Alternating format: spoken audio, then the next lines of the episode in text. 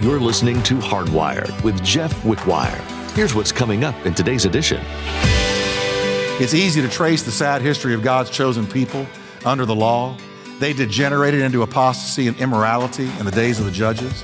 They experienced a partial revival under Samuel, then the dismal failure of King Saul, followed by an era bright with hope under David, but it did not last. You know, when you read the Bible, you see that no matter what man tried, and no matter how good he did, it never lasted. Over and over again, God showed man, you must have a Savior. You've got to have a Redeemer. When there's something that you really don't want to do, how do you handle it? Do you push it off until it's too late? Ignore it completely? Facing difficult situations can be one of the most frustrating things we have to deal with in life. And today, Pastor Jeff wants you to know that letting God take control is the most freeing thing you can do to deal with these difficult situations. When you surrender to God and live in the path that He has laid out, you don't have to face conflict alone. Let God take your burdens. Well, let's join Pastor Jeff in the book of Galatians, chapter 4, as he continues his message Now we are the sons of God. Do you know what's going to happen one day? Jesus is coming back. And in the millennium, which is a thousand year time span, he's going to rule the world from Jerusalem. So, do you really believe that, Pastor Jeff? Of course I do. Same Bible that gave me John 3:16 tells me that. Of course it's going to happen. Well, I just have trouble believing that. Well, hang on. You don't have to fully believe it. If you're saved, just hang on. You'll see it. And that's when the lion will lay down with the lamb. That's when they will beat their swords into plowshares. That's when peace will cover the earth and Messiah will rule out of Jerusalem. It's coming. It's right around the corner. It's right around the corner. Now, so that seed, the Jewish people, God told Abraham, you're going to have a land and it's the Holy Land.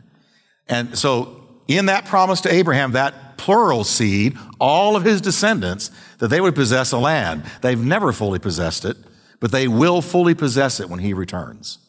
For the first time ever, they will fully possess every square foot of the land God gave them when he told Abraham and gave him the promise. Now, but also Abraham was to have a seed likened to the stars of heaven.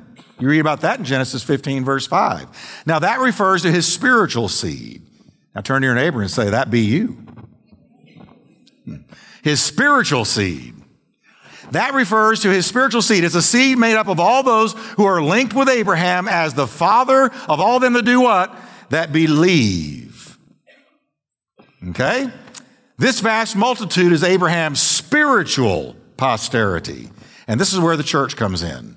We as the church are Abraham's heirs and will inherit all the spiritual blessings made good by God to all those who exercise the faith in Christ Jesus that Abraham did. So when did Abraham believe in Jesus? Well, I'm going to give you a good example. When he laid his son on that altar, and God had said, now I want you to sacrifice Isaac, your only son. I mean, God knew exactly what he was doing. What a picture of the Christ, the Messiah when he would come. It was, it was a foreshadowing, a, a type, a shadow of what was going to happen later with Jesus. And so he said, I want you to sacrifice Isaac. And so for three days they journeyed to that mount. And when they got to the mount, or on the way to the mount, here's little Isaac, the love of his life, saying, Dad, what's all this wood for? And why are we going where we're going? What are you doing? I'll tell you that man, Abraham, struggled. It was breaking his heart. He did not understand. For decades, he had believed God for this boy. He was a supernatural son in that he was born of an old man and an old woman who were physiologically, sexually dead. And now God is saying, sacrifice him? You got to be kidding me. What? He laid him down. He said, I trust God. Now, here's what Galatians tells us Galatians says that Abraham believed that God could raise him from the dead. Abraham lifted that knife, saying to himself in his heart, if this go, if, if, once he's dead, I believe God can raise him from the dead. That's the faith every Christian has. That God raised Jesus from the dead. So he had the same faith in the same resurrection power that you and I have. And thank God he raised the knife right about here, right when he was about to bring it down. God said, Stop. And there was a ram caught in the thicket just over yonder. And that became the sacrifice. But he received Isaac back as a type of a resurrected man. That's what Galatians tells us. Now, Paul again is showing the utter folly of the Judaizers who ranted or wanted to put believers back under the law of Moses. He said, This is crazy. We're the seed of Abraham. The law has nothing to do with us at all in terms of providing our inheritance. The, the law did not give us any inheritance. Now, in chapter four, Paul's theme is that it is a great thing to be the seed of Abraham, but it's an even greater thing to be a son of God. The apostle is going to mention three things in chapter four. First, he's going to talk to the Galatians about their birthright as sons of God. Then he's going to talk to them of their betrayal of the truth they were, had been taught. And then he's going to talk to them about their bondage. But let's look now at the birthright. Verses 1 through 7. First, when addressing their birthright, he shows them the difference between a, being a minor and being mature, being a child and being an adult. Now, last time we saw that Paul shows the law in its role as a taskmaster, a schoolmaster, a prison guard, and a chaperone.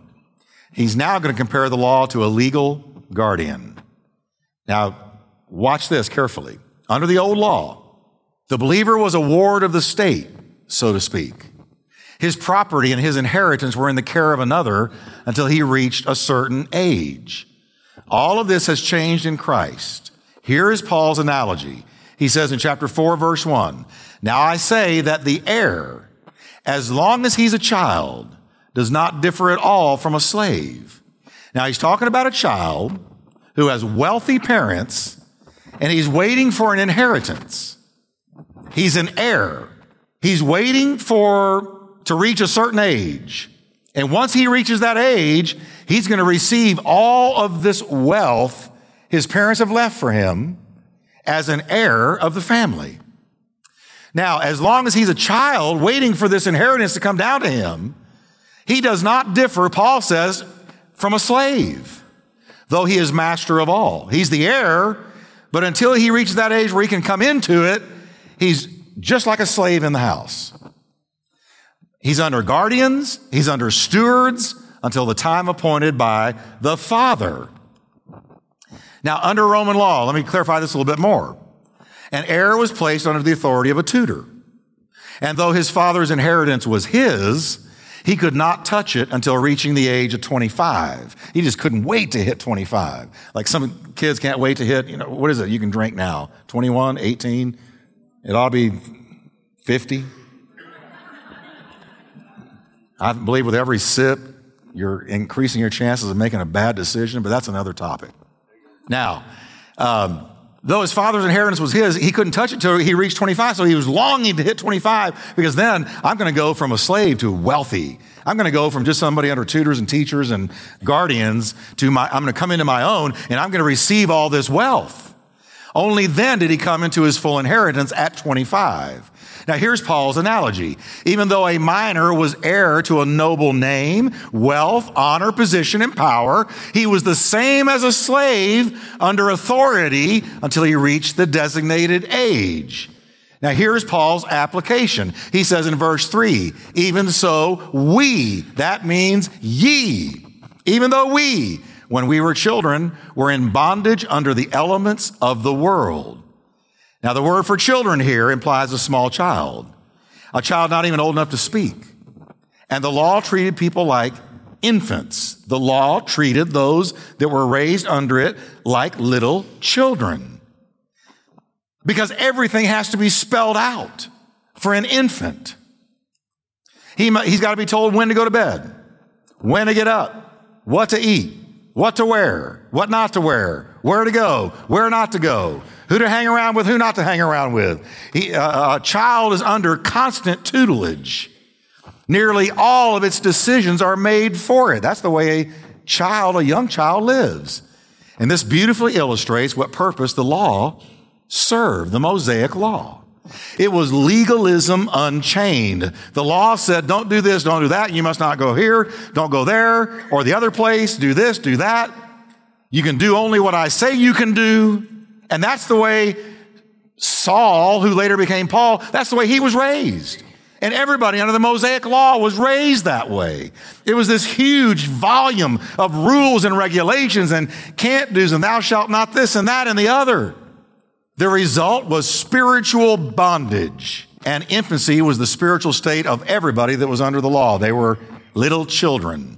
When Paul says they were under the elements of the world, he's referring to those under the law and ruled by legalism. Christ, says the apostle, has freed us from all such man-made rules and regulations. Can everybody say amen? Because watch this. Now, it doesn't mean we can go do whatever we want to do. To be free in Christ does not mean you can do whatever you want. I had a man say to me one time, and he fully meant it. He looked me right in the eye and said, he was living in immorality. And he said, but, but Jeff, the Bible says to the pure, all things are pure. And, and so I'm pure. So everything I do is pure. Isn't it funny how we can twist and rationalize what we want to do? We, we can turn the scriptures to enable us to kill, lie, steal, deceive. But as Christians, just because He has set us free from the Mosaic law, from living under that rules and regulations thing, doesn't mean we can do whatever we want. As Christians, we're to master the principles that God has given us in the New Testament, in the teachings of Christ and the apostles. You can start with the Sermon on the Mount, Matthew 5, 6, and 7. If you live that, it'll really set you free. Now, the coming of Christ has changed everything. So Paul next focuses on the advent of the Son of God. And I love this next verse. Can you read the first few words with me? But when the fullness of the time had come. Can you say with me, every, God has a timing for everything. Now say it's perfect. How many of you can agree with me that God's timing is rarely your timing?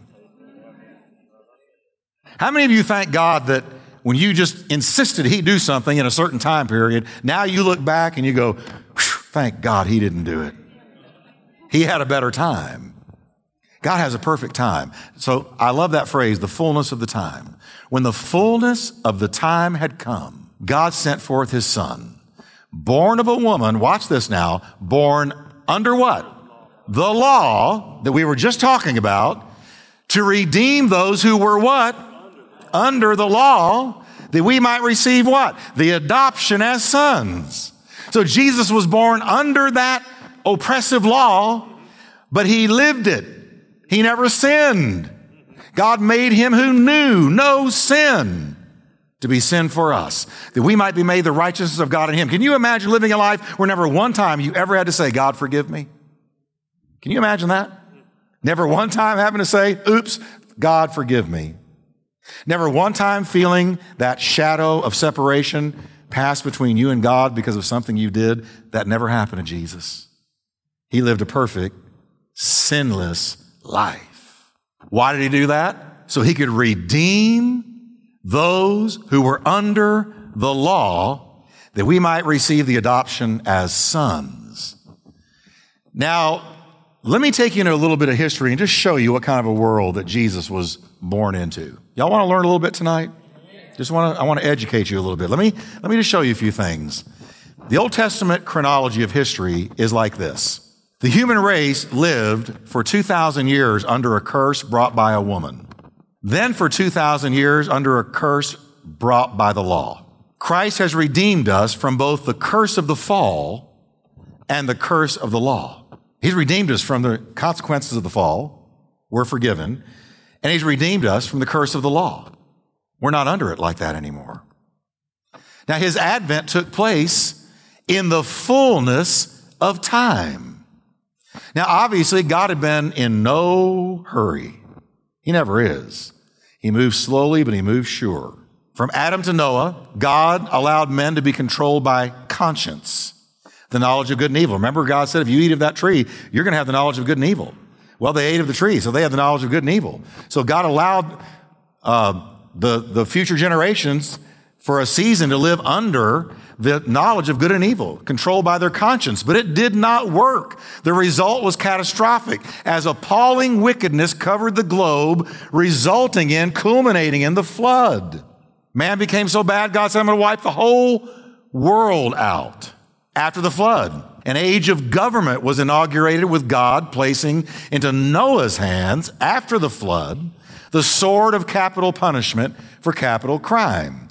Now, watch this. He told Noah in Genesis 9, verse 6 Whoever sheds man's blood, by man his blood shall be shed. For in the image of God he made man. You kill man, you've killed somebody made in the image of God. That's what God said. So these people that sit on death row for 30 years, it's not what God would order. So, well, Pastor, now you're going off into capital punishment. I know, I know, but I'm just showing you what it says here. Now, this age stretched from Noah to Nimrod when again it climaxed in a further eruption of lawlessness and another massive judgment at the Tower of Babel. The human race scattered far and wide following this confusion of tongues. Remember, they were building that tower. They said, until it reaches into the heavens. Of course, it wasn't going to reach into the heavens, but what was it? It was rebellion against God. Because God had said, I want you to spread throughout the earth and replenish the earth. And they weren't doing it. They had all come together to build this tower, which was a symbol of rebellion against God. So God said, You want to obey me? I'm going to get where you can't understand it. Can you imagine that happening right now? I mean, if I was just talking, oh, and I'm saying, hand me another brick. We're building this tower. Oh, I can't understand. Oh, what are you going to do? You're finally going to go, forget it and you're going to spread out and replenish the earth. So if you won't obey God, He has a way of making you get there. So they, they spread throughout the earth. God judged them at the Tower of Babel. This is all before Genesis 12. And they carried away with them the curse of idolatry as in Nimrod's legacy. Then God broke in again, determined to begin all over again with another man, Abraham, and that starts in Genesis 12. The age of promise began. And God's primary focus became the patriarchal family of Abraham, Isaac, and Jacob. And what was God doing in Genesis 12, verse 1? He was beginning to work out the plan of salvation he said in Genesis he would do. There would be a bruiser of Satan's head, the seed. So in Genesis 12, he starts by calling Abram out of Ur of the Chaldees. And he focuses on Abram, Abraham later, and his descendants. Now, next followed the migration to Egypt under Joseph and the slow, steady decline of the Hebrew people. Now, they went there, just the family. Jacob with his 12 sons, Joseph the first going. And you know that story. But they became, in 400 years' time, a nation within a nation. And they threatened Pharaoh. So he put them under harder bondage and harder bondage and harder bondage till they cried out for a deliverer and God raised up Moses. And after 400 years, they came out. While they were in Egypt, they compromised with Egypt's gods and they came into slavery under Egypt's government. It's a great picture of the world. Now, the arrival of Moses marked the beginning of a brand new day. Israel was liberated from Egypt, crossed the Red Sea, went into the, went into the uh, wilderness, and once again, once they reached the promised land, they degenerated into idolatry. And the dismal story is told in the book of Judges. Now, in response, God gave the law and he listed a catalog of curses into the law's demands. The human family had failed from Genesis 1 to Genesis 11, and now from Genesis 12 on, the Hebrew family also failed. God's people of promise. Why did he raise up the Hebrews? Why did he raise up the Jewish people? To make his name known in the earth. And they fail over and over again. It's easy to trace the sad history of God's chosen people under the law. They degenerated into apostasy and immorality in the days of the judges. They experienced a partial revival under Samuel, then the dismal failure of King Saul, followed by an era bright with hope under David, but it did not last. You know, when you read the Bible, you see that no matter what man tried, and no matter how good he did, it never lasted. Over and over again, God showed man, you must have a savior. You've got to have a redeemer. You can't do it on your own. Under Solomon, disastrous policies and horrific compromise with idolatry brought the nation down under God's judgment. Solomon blows me away. We read the Proverbs. I love the Proverbs. Anybody in here like the Proverbs with me? And, what do we call Solomon? Wise Solomon. Wise King Solomon. Wisest man that ever lived. Yet this man, in his later years, connected himself with pagan women. He had a thousand wives. That shows you he lost his mind.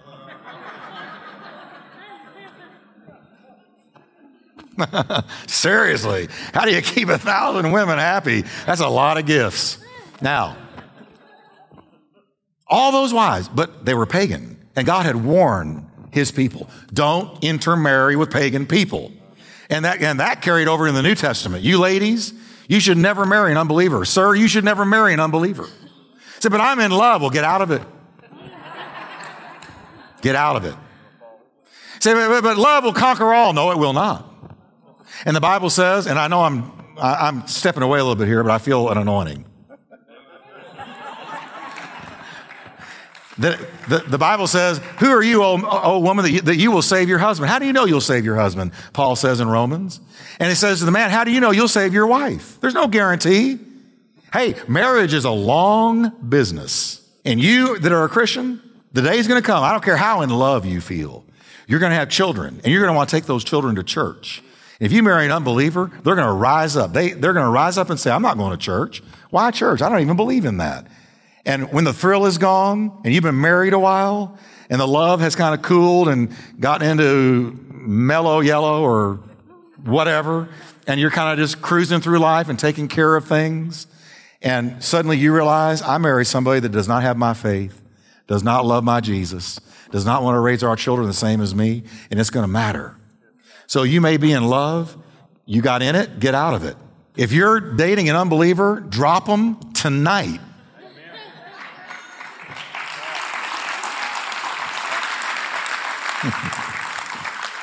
well, I couldn't hurt their feelings. They're going to hurt yours one day, but I'm going to stop right there. Solomon, if he could talk to us, if he could appear right here, he would say, Amen, Pastor Jeff. what fellowship has light with darkness? That's what it says. Wow. Solomon, he married all these foreign women and they carried him into idolatry. This man, Solomon, the wisest man on the earth, reached the place, folks, where he built altars to Molech and burned children in his red hot hands. How does that happen? By running with the wrong people. Was Solomon a divided king? with a divided heart, left a divided nation. That divided nation split into the northern and southern kingdoms. The northern kingdom consisted of 10 of the 12 tribes, and it spiraled into such apostasy in no time that they were uprooted under God's judgment and marched away under the Assyrian captivity. They never had one righteous king, the northern tribes. Israel. Now, the southern kingdom of Judah lurched back and forth between good kings and bad and between obedience and apostasy ultimately following its sister Israel into captivity. 70 years later, after they've been in Babylonian captivity for 70 years, where they couldn't sing the Lord's song for the sorrow of their heart, they were freed from Babylonian captivity and given another chance under a succession of godly leaders, Nehemiah, Ezra, and others. Yet as always, decline set in again. It always did. By the time of Christ, the Jewish religion was completely bankrupt rife with hypocrisy. That's why Jesus was always calling the Pharisees and Sadducees hypocrites. He told them the truth. You preach it and you don't live it. Rife with hypocrisy and empty, vacuous religion. When the fullness of time finally came, Judaism was a dead religion of rite and ritual, form and ceremony, tradition and crushing legalism. There was no life in it. Now we're going to look next time at how God shows the worst of times to bring forth the best of blessings. Whether you're a Christian or not, we've all been around people who try to take the high road of religion. It's common in our culture for people to use religion as a means for justification of bad deeds. Today, we learned from Pastor Jeff that if you want to be cleansed from the tropes of this world that are holding you hostage, you need to let God's perfect love penetrate your heart. The promises of the world will always fail you, but God never will. Be transformed by His grace. For more teachings and information about this ministry, we encourage you to check out hardwired.org. Pastor Jeff Wickwire has many more messages there. You'll find them under the audio tab. This will surely help you be encouraged in the Word. Once again, that's hardwired.org. We want to invite you to come back again next time for another teaching from Pastor Jeff. Here's more on that. Have you ever done something so awful that you felt like an outcast, even from your own family? Have you ever felt so ashamed by your past that, that you even keep it from the people you love most? Next time with Pastor Jeff, we find out that the only way to experience a family that will support you no matter what is by accepting God's perfect gift of grace. People will always fail you, but God never will. Experience love like never before through the power of the cross. There's more Pastor Jeff has to share from the book of Galatians, so be sure to join us again. If you missed any part of today's teaching, you can find it online at hardwired.org. We're so glad we could be part of your day today, and we pray you've been blessed by today's edition of Hardwired.